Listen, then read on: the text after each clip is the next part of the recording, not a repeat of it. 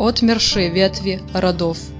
В 70-м году дядя молодой девушки, Дмитрий, переезжает в Вейш. Он развелся с тетей Мемей, оставил ее и сына Клау, упаковал в сумки на длинных лямках, заплатил первый взнос за квартиру с окнами до пола на 21 этаже. Он начинал жизнь с чистого листа. Мой дядя был легкий на подъем, уверенный человек – но что-то в нем было не из этих сфер земных. Дядя Зей быстро нашел статусную работу, ведь Вейш – централизованный мегаполис, где люди ведут активные жизни. Он ходил на каждое собрание локальной группы общественников по созданию городской среды. Всегда молчал, а потом высказывался. Всегда критически. Несколько женских глаз искоса наблюдали за ним. Про себя я могу сказать, я никогда не считала дядю Зея хорошим человеком. Он был уверенным, повторюсь, в какой-то степени обаятельным, и люди смеялись от его шуток. Но, выходя из помещения, в нем оставался дурной привкус, словно вы встали на шаткую ледяную плиту, которая скоро потонет, и над вашей головой сомкнутся атлантические воды, и вы заснете зимним сном. Нет, увольте. Он умел отказывать и делал это с удовольствием. Женщины опускали голову и чувствовали себя обманутыми – Прикосновение шайтана. Книги такого рода можно было найти на его полке. Правда, там не было ничего религиозного. Пара книг по ведущим наукам, узкоспециализированным, быть может кулинарная книга без единой записи, и все остальные 50-летней давности. Для виду, что идет какое-никакое развитие. Напускное. «Нет, увольте», — повторил Зей, вытягиваясь по линейке. На головы активистов падал хлопьями снег, не успевая долетать до асфальта. Рассеивался в прозрачный туман. Почему? Ламан, красивая девушка с отделения архитекторов, часто провожала его до остановки. Сегодня она предложила сделать это компании по организации парковочной зоны. Среди шестерых молчащих людей, кому в капюшоны задувала морозные льдинки, она единственно осмотрела ему в глаза. Зей не отвечал. Широким взмахом ножниц обрезал эту сеть, которая по неосторожности могла появиться. Улыбнулся, натянуто, и шагнул в автобус.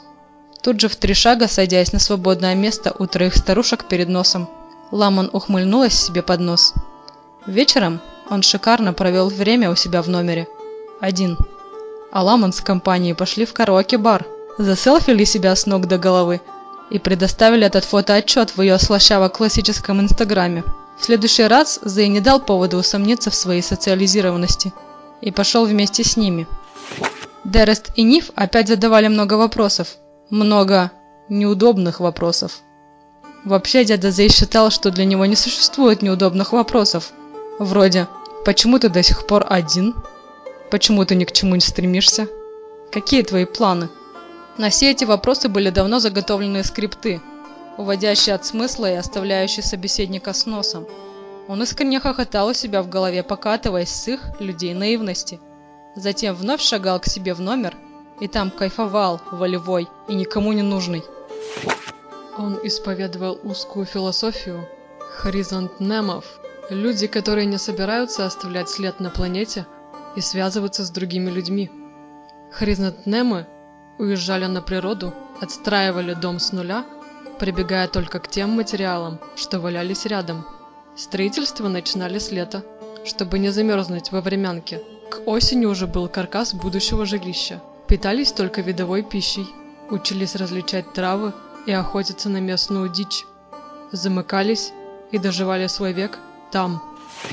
Дядя Зей не придерживался этой концепции. На его взгляд, в этом не было ничего прикольного – и высший ранг развития этой философии он мечтал получить в эпицентре социума.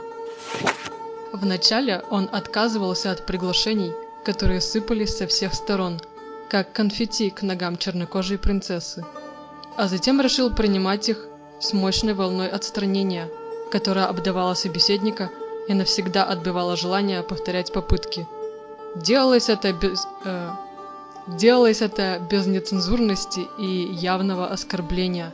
Просто дядя Зей знал, на какие точки давить, и в совершенстве постиг это искусство.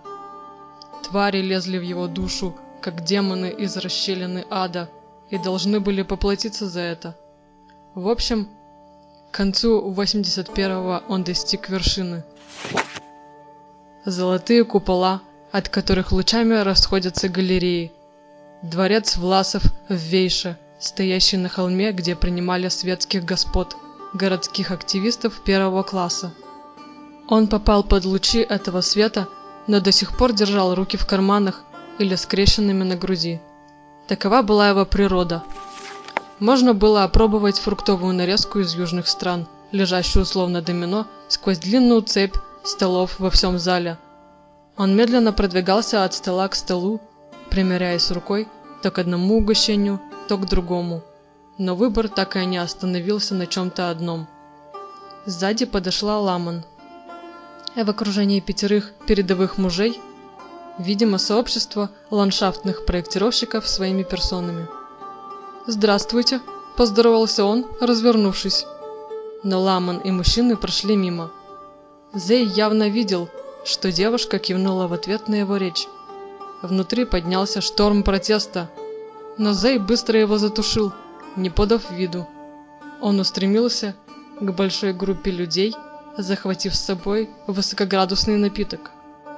«Стебли врачевательных растений», – твердил мужчина в бархатном зеленом смокинге. «Стебли». Мужчина вновь и вновь качал головой. Толпа внимательно его слушала. Тема была знакома Зею. В следующий раз Ламан нашла его душой этой компании.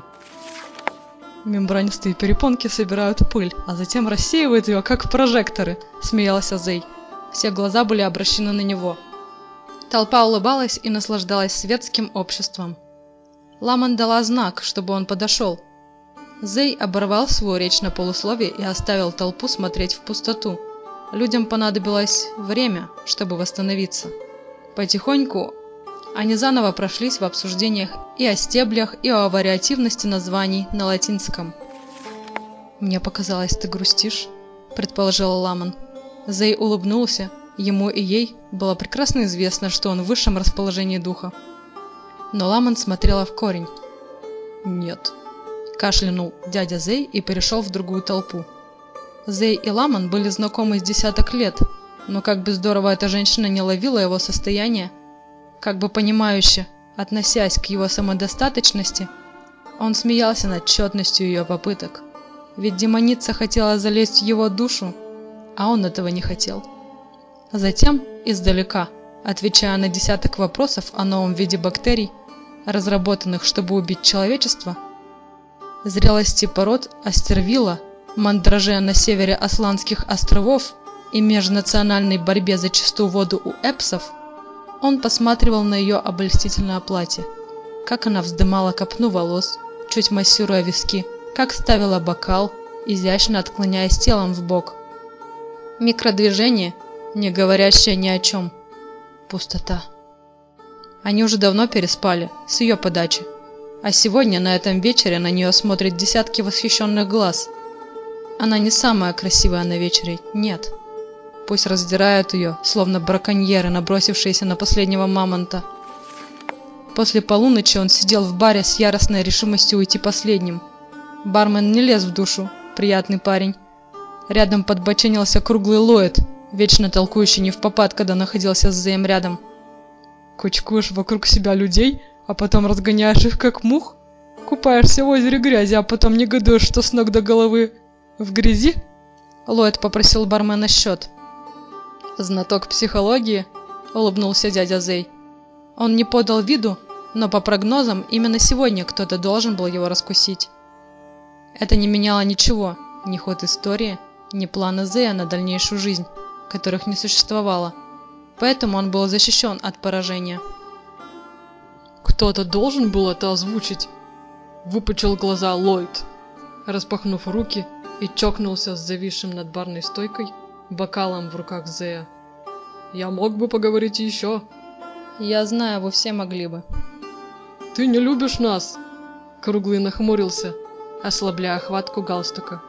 «Так нафига ты здесь?» «Мне весело». «О, я вижу». Зей посмеялся, на его взгляд, искренне. «Девка замуж выходит». Ллойд кивнул на ламан в свете софитов и платье, рассыпающееся блестками. «Завидная». «Мне-то что?» Зей пополнил бокал и нахмурился, затем сглотнул. Ему вообще было без разницы. Эти демоны придавали избыточное значение. Излишне избыточное. «Ты как монах, блин!» – удивился Ллойд. «У вас было?» «Да». Зей демонически улыбнулся, вспоминая шикарные ночи с ней. Это белье прекрасно. «Гуляете?» «И такое было», – признался Зей. Игра начиналась. «Общаетесь?» «Избегаю». «Но не она, так? Как я сейчас. Лезу, верно?» «Ага». Зей отпил горького, сощурился. Он взял такси в половине третьего и, не оглядываясь, поехал в номер. Зажег свечи, умылся быстренько от всей этой грязи.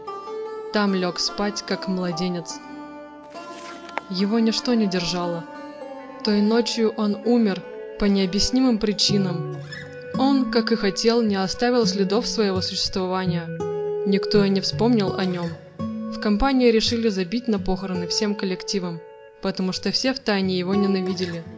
Ламан кинула розу ему на гроб и договорилась, чтобы тело отвезли к подножию Сейбы, где хоронят истинных монахов Хризотнемов. Затем вышла замуж, родила дочь Клик и Райя, Дишию, Антора. Мужем стал один из проектировщиков, с которым они до старости гуляли под руку по центральному мосту Вейша. Затем переехали на природу. Затем в квартиру дяди Зея переехала я, его вторая племянница. Квартира была аккуратная, без человеческих следов и, как мне показалось, отпечатков, в духе минимализма. Полка с книжками, гигиенические предметы. Я быстро вычистила все это, заказала мебель, поставила растения на подоконник, включила душевную музыку. Вскоре и у меня появилась семья. Я старалась быть идеальной женой. Однажды мой благоверный Стей, лежа на моих коленях, перед окнами до пола с видом на краеведческий парк, спросил о моем дяде. После рассказанной мною истории он замолчал. Я знала то, что помнила. И дети меня никогда о нем не спрашивали. В один из осенних дней Стей спросил меня, кто на самом деле тут жил, что я могу ему наконец признаться. Почему-то он решил, что я сказала неправду. Затем он сказал, Наверное, этому человеку было очень плохо. Я поспорила с ним, накрывая завтрак. Затем чуть поплакала. Я не хотела въезжать в квартиру мертвого дяди. На самом деле я хотела с ним видеться, но какая-то его часть держала вдали от людей. Может, мой муж был прав, и дяди не существовало. И при жизни его не существовало. Тогда я поблагодарила высшие силы за то, что предоставили мне дом в центре такого замечательного мегаполиса.